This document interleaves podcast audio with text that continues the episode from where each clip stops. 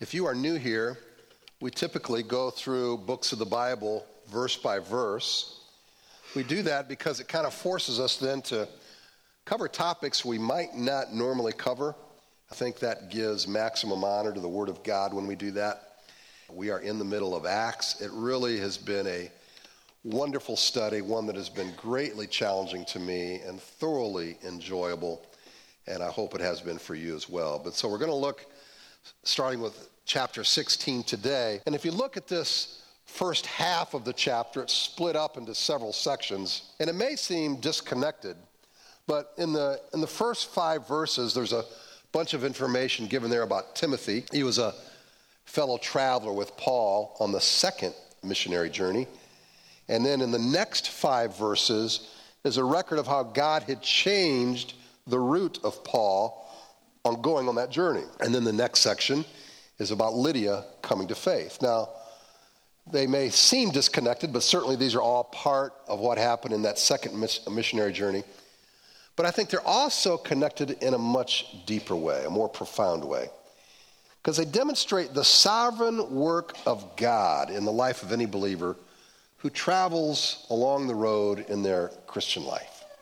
Certainly, the sovereign work of God was at work there with Paul. The sovereign work of God was at play here with the different vignettes that we see represented. In the first vignette, we read of how Paul and Timothy worked together uh, in this second missionary journey. And this is, you might remember, after Paul refused to have John Mark go with them on that second journey. For instance, you might remember the uh, argument that Paul and Barnabas had about John Mark going with them.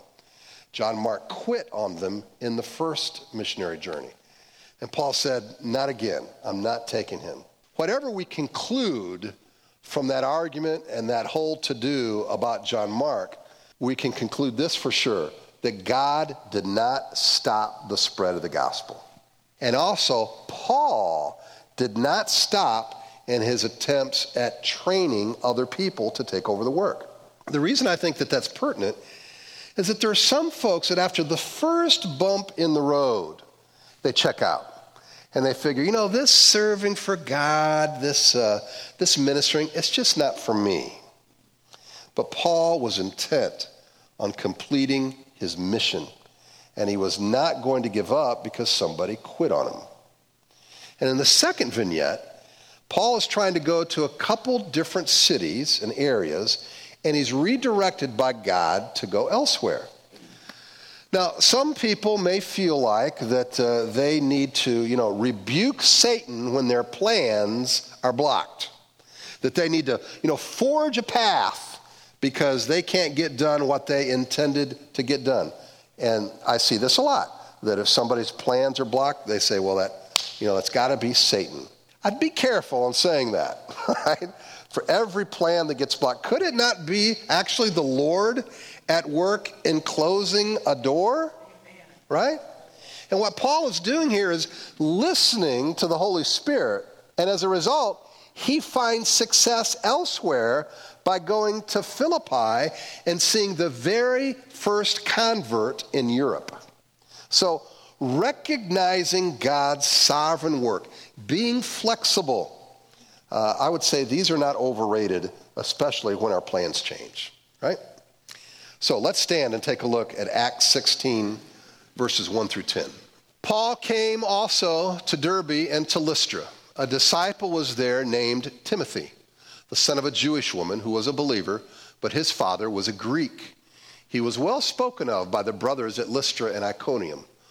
Paul wanted Timothy to accompany him, and he took him and circumcised him because of the Jews who were in those places, for they all knew that his father was a Greek. And they went on their way through the cities. They delivered to them for observance the decisions that had been reached by the apostles and elders who were in Jerusalem. So the churches were strengthened in the faith, and they increased in numbers daily. And they went through the region of Phrygia and Galatia, having been forbidden by the Holy Spirit to speak the word in Asia. And when they had come up to Mysia, they attempted to go to Bithynia, But the Spirit of Jesus did not allow them. So, passing by Mysia, they went down to Troas, and a vision appeared to Paul in the night. A man of Macedonia was standing there, urging him and saying, Come over to Macedonia and help us. And when Paul had seen the vision, immediately he sought to go on into Macedonia, concluding that God had called us to preach the gospel to them. So we're going to take a look at these first five verses. You might remember that Lystra, that is mentioned there in verse 1, was the town where Paul had visited on his first missionary journey, and he was stoned there, and he was left for dead we read in Acts 14:20 that other believers gathered around him and then Paul rose up and he went back into Lystra. It's an amazing story. Went back into Lystra and then eventually ended up in Derbe. Timothy came to Christ during this first trip of Paul's, and Paul calls him my beloved and faithful child in the Lord in 1 Corinthians 4 17. So, highlighting this notion that Paul was probably the one that helped him come to faith. And Timothy was likely in the group of people that kind of rallied around Paul when he was stoned and helped him up. In fact, Paul would later write this about Timothy. This is in 2 Timothy 3. You, however, have followed my teaching, my conduct, my aim in life, my faith, my patience, my love, my steadfastness. Boy, now there's a sermon right there. You talk about an example, you talk about modeling. Um, when's the last time you said to somebody, Why don't you follow my steadfastness, my faith, my love? There's a challenge. Then he says this You're also following my persecutions and sufferings that happened to me at Antioch, at Iconium, and at Lystra, which persecutions I endured, yet from them all the Lord rescued me. Timothy would become a major player in the missionary travels of Paul. He is actually mentioned six times throughout the epistles that Paul writes. In fact, two others are written directly to Timothy and those are the two that actually bear his name. Besides calling him son, Paul also calls him a fellow worker in Romans 16:21 and in 1 Corinthians 16:10. We could say it this way that in, in Timothy, Paul found his protege. Timothy was installed as the pastor at Ephesus even though he was very young. Some think actually in his uh, late 20s or early 30s. We could say it this way that happy indeed is the man who can see the fruit of his training, and he finds the one who will carry on his burden and the work of the ministry. It's a great thing. I've said it before that the greatest compliment I could get was that if, if the Lord takes me home, well, not if, but when he does, and if I'm a pastor at that point, that uh, the church would go on and, and, and just continue to grow. That would be the best compliment because that means we have trained people to do the work of the ministry. If a church falls flat, goes downhill after a pastor leaves, that means the pastor's not done his job. We are to equip others for the work of the ministry. And that's exactly what Paul was doing with Timothy. However, like all of us, Timothy had baggage. He came from a mixed marriage. His mother apparently grew up Jewish, and his father was Greek. Now, we assume that his father was not a believer and probably also deceased because he's not even mentioned. Uh, and since he's not mentioned in terms of carrying on the faith, that's why we, we assume that he was, uh, he was not a believer. It was Timothy's mother and grandmother, actually, that are given credit for that, of passing on their faith to Timothy. Uh, Paul would write, I am reminded of your sincere faith, a faith that dwelt first in your grandmother Lois and in your mother Eunice, and now I am sure dwells in you as well. Uh, Timothy was not circumcised.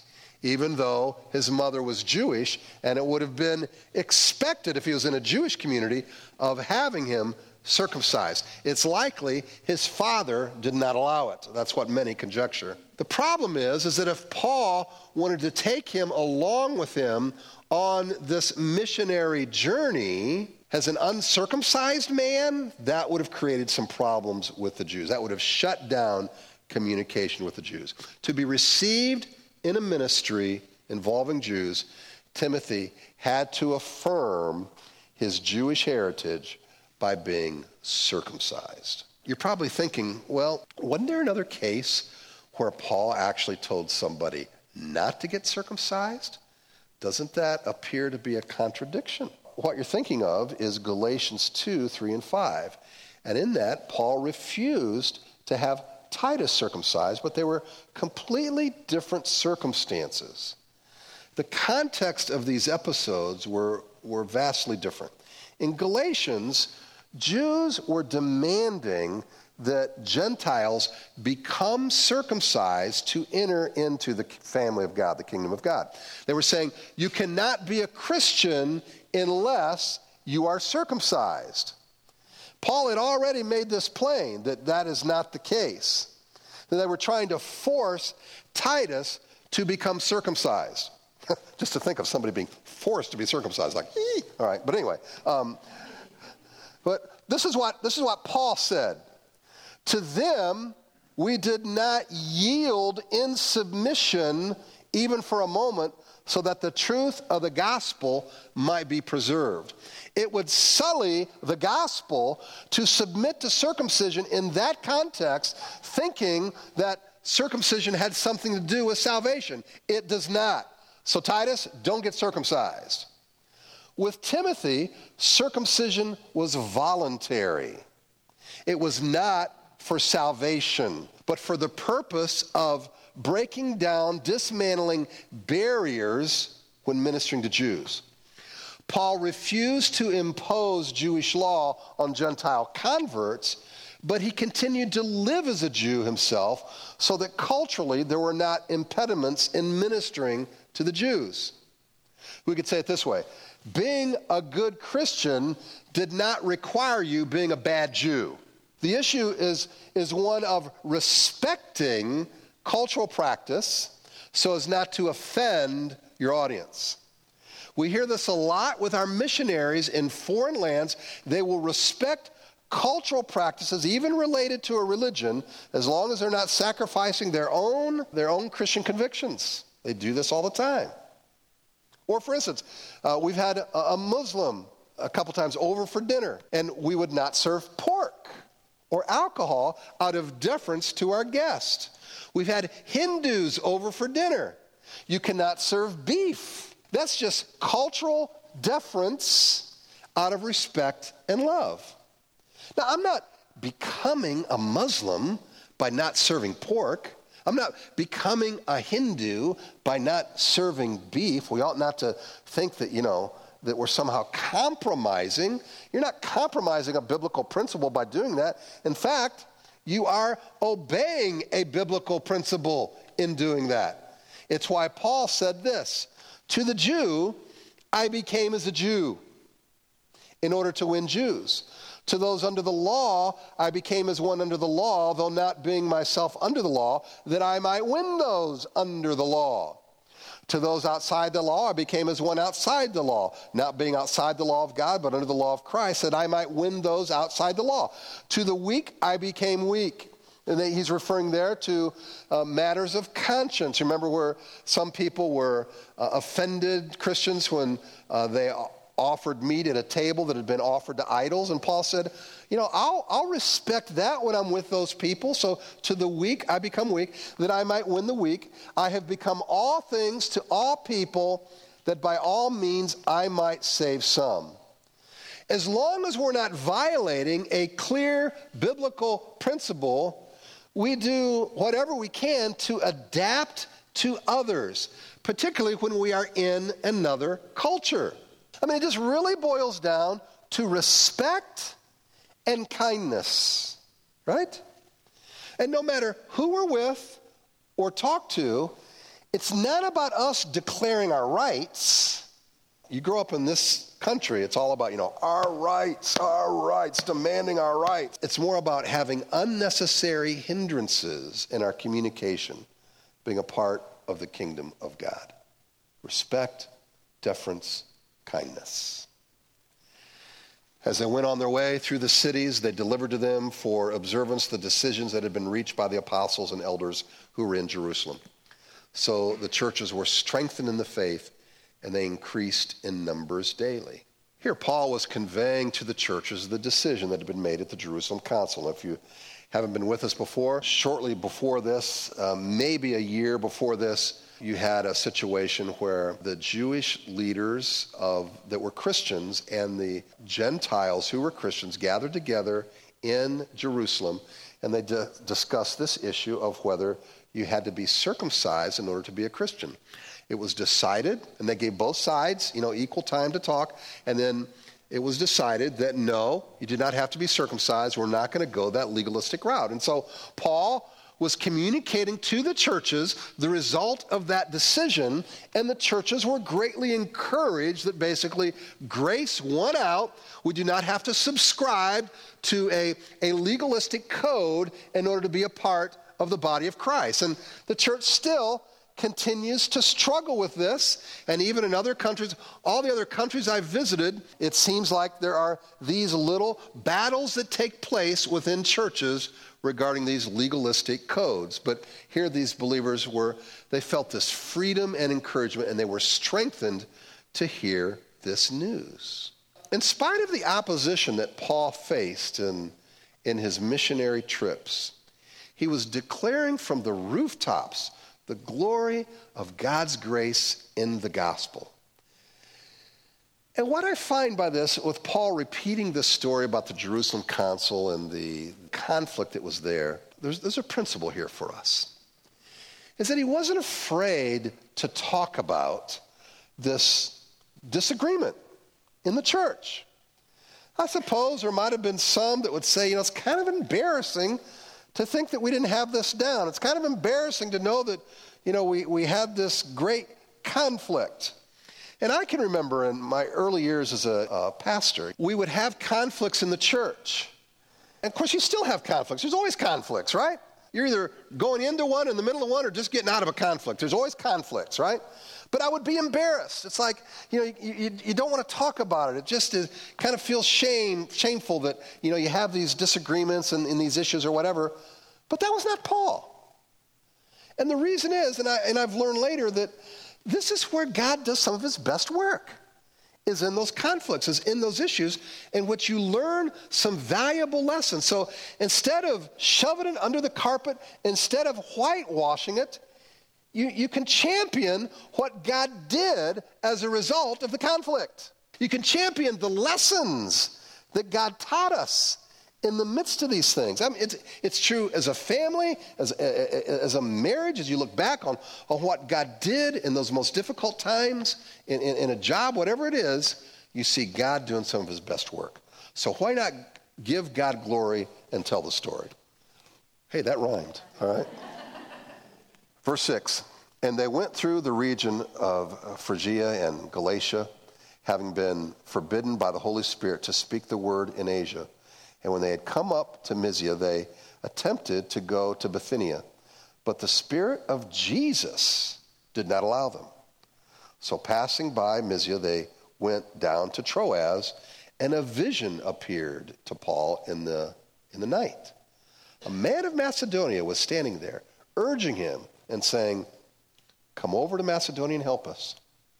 And when Paul had seen the vision, immediately we sought to go on into Macedonia, concluding that God had called us to preach the gospel to them. Now you can see these cities up on the screen.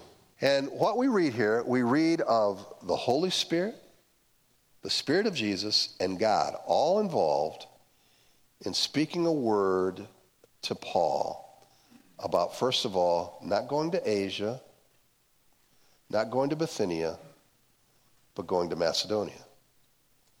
And I want you to notice in verse 10 the insertion of we into the sentence.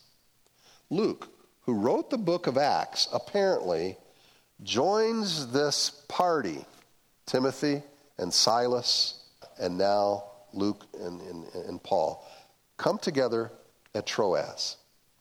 There are three we sections. That means it includes Luke, who's the author of Acts.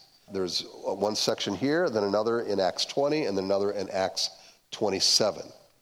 Now, Luke changed from we to they in the next chapter, and some people suggest that actually, probably what happened is that Luke was sent um, ministering or left ministering to the church in Philippi.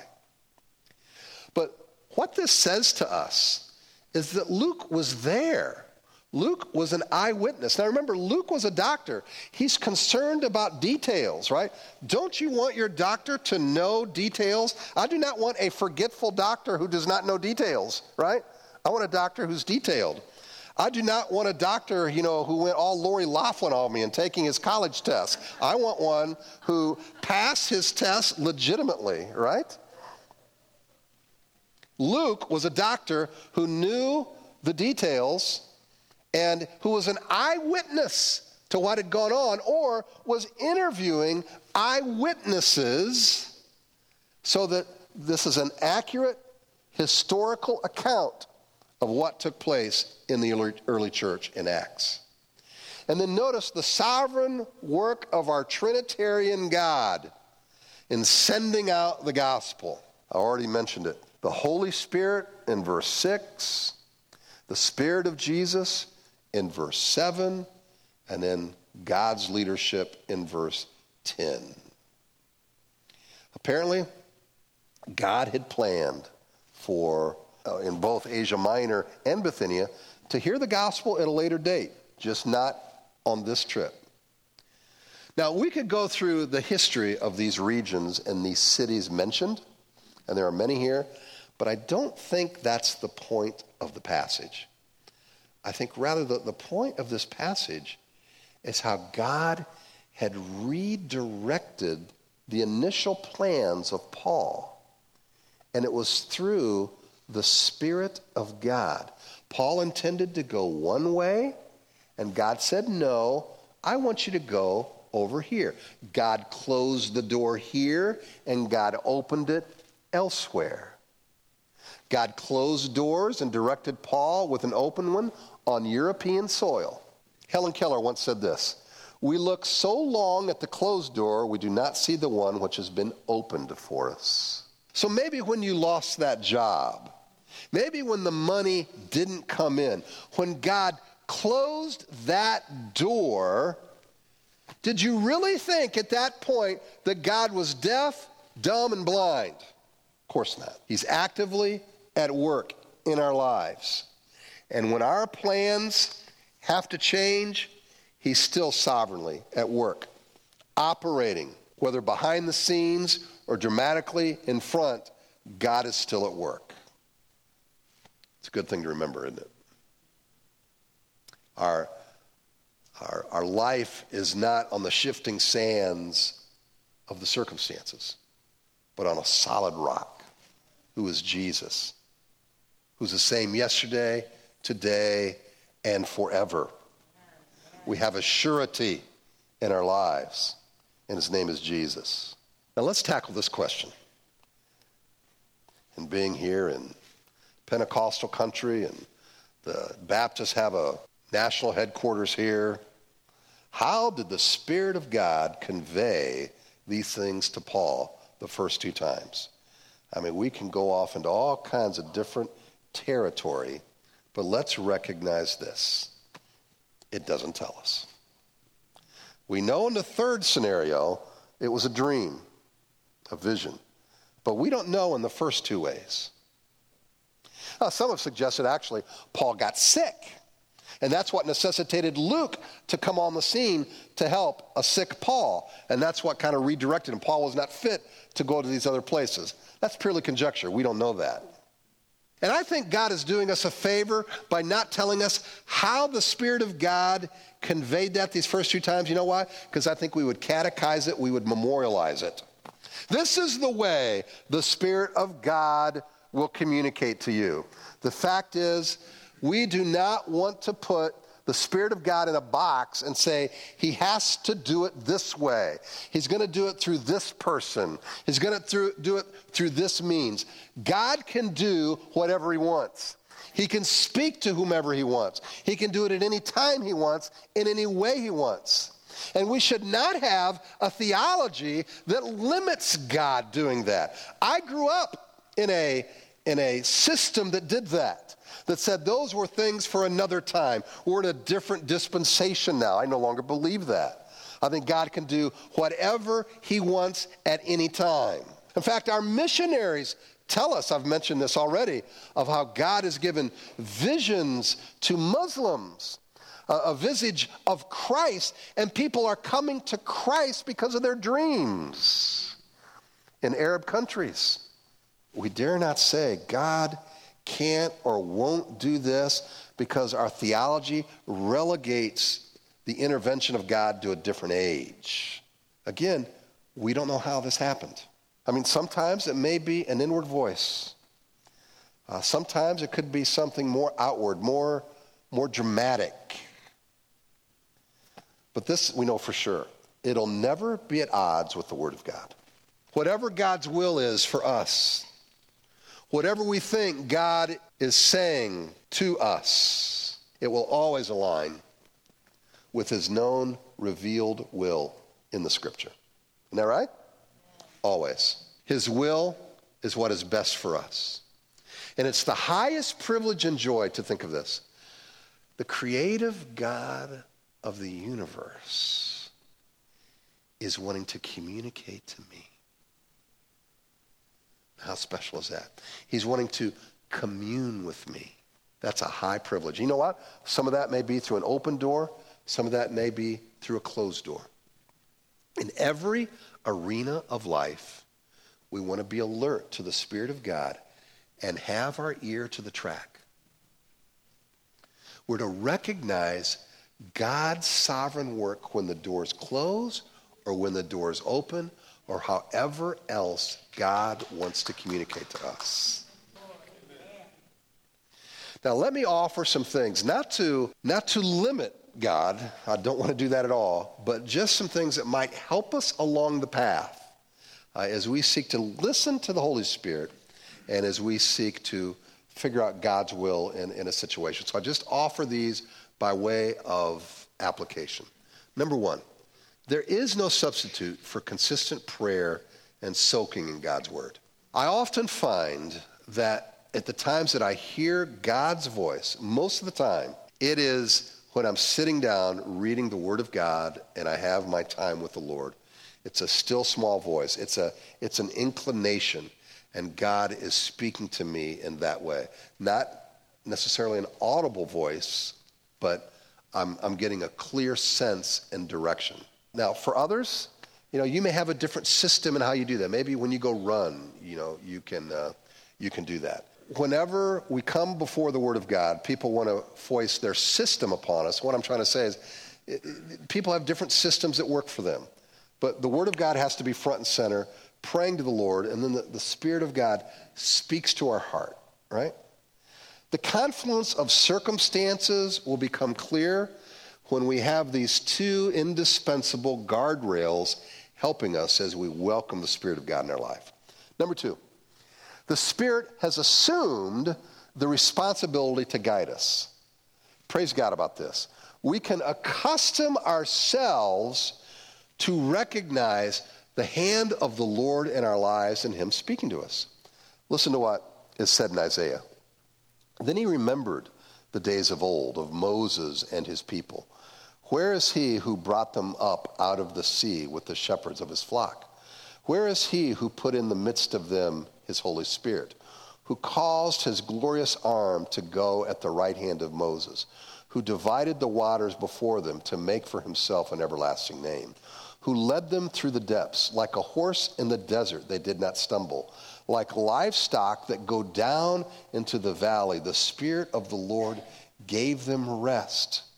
So you led your people to make for yourself a glorious name. And then we read in Romans, for all who are led by the Spirit of God are sons of God. The daughters and sons of God are led by the Spirit of God. Thirdly, we could say this we're to humbly praise Him that He's created us to be guided by His Spirit. All right, we're not to arrogantly claim that we have some ability on our own to do this, like some clairvoyant or fortune teller, where you have these things that are for human glory. This is a Spirit of God induced ability to, to hear God's will, to hear the voice of God. So we, we humbly receive that. Fourthly, the wisdom and input of godly friends are a buffer for us not to wander off into the weeds. There's something about our story that is key here, and it's a glorious little nugget in verse 10. Paul, Silas, Timothy, and Luke apparently discussed these signs from the Holy Spirit that God was giving to Paul, and it says, they concluded. They. Meaning there was conversation. They concluded together what the Spirit of God seemed to be saying to them. Paul did not go off dictatorially. You know, did not go off like a tyrant saying, you know, I've got this private vision of God and this is what God told us to do and everybody's just to follow lockstep. No, they could weigh in, they discussed it, and they agreed this is what God was saying. That's one thing I love about our church staff, our elders, is that we can discuss things that might have an idea, they may have an idea, and we, we talk about it. We agree on it. We brainstorm. All right? I mean, that's just what any healthy organization would want to do. No one person can have all the ideas, and uh, particularly me, you know, you could shoot holes through a lot of the ideas I get. And thankfully, I do get holes shot into a lot of my ideas, and, but then we can come up with something else, and we can come up with something better. It only helps to do that. So that, that discussion helps us, right? This is what we read in the scripture. Ecclesiastes says this Two are better than one because they have a good reward for their toil. For if they fall, one will lift up his fellow. But woe to him who is alone when he falls and has not another to lift him up. Two are better than one. Proverbs 27 9 says this Oil and perfume make the heart glad, and the sweetness of a friend comes from his earnest counsel. You know, before we bought the home that we presently live in, uh, I took two friends who I trusted, who knew about building structures, and asked them their opinion. I had them look at several aspects of, of the house, and I realized that there were things that I didn't know that they would know, and I wanted to hear their input. It is wise for us to do the same thing when we especially have a big decision to get the input of, of other people to come around us, just to make sure we're not off into the weeds, right? Number five, the leading of the Spirit is not always comfortable. New things, surprises, new adventures, that can bring anxiety for people. The unknown, I've, I've heard it said before that a leader cannot take people to where he has not been before. I no longer believe that. Here was Paul taking a team of people to where he hadn't been before. Maybe God has given you something new to do. And maybe you're feeling very anxious about that at this new thing, right? Because you are headed into the unknown. Is it possible that the Spirit of God winks at new things and that his wine is ready to be stretched, to be expanded in, in wineskins that can stretch with him? I think so. The Spirit of God is not leading us to be comfortable or always at ease. That doesn't mean that being comfortable is bad. It just means that does not equate into God's will. God's will may be for us to experience a difficult thing.